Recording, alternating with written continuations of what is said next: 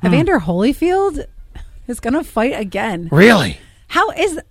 Oh my gosh. How old is he? I really don't know. 58. Oh. Well, I mean, you know, but 58 and they're- looking great. He's conditioned way different than your average 58 year old. He's like the queen. So Philip just died. We know Prince Philip just died. At a, You're at, kidding. at- shut up. At the age of 99, I almost said 100.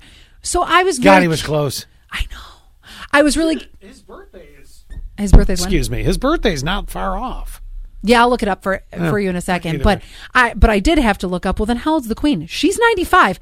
Dang, she looks good. Yeah, yeah. she looks real good. Kind of makes you mon- wonder what vitamins they have secret that we don't know about. right Because right. I also say this what president or former president in our lifetimes has died of cancer?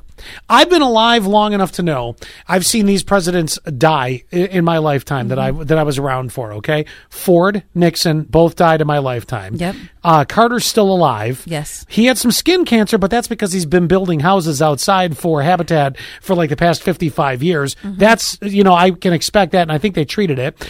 Uh, Clinton, no, he's still alive. Uh, Reagan passed away, but not from cancer. was that Alzheimer's or Uh, Reagan was more Alzheimer's and just really old. Mm-hmm. Uh, let's see here. Bush, he, he was just old, no cancer. you know Right, what I'm saying? right. Do you see where I'm going here? I you see. guys want a conspiracy theory? Tell me in the bottom of the White House what laboratory has the cure for cancer. more like Corning Oh, Incorporated? you stop that. Every time I mention that, you think it's up on the hill. I do. Uh, by the way, Prince Philip, June tenth, so oh, close. so close. I know. So wow.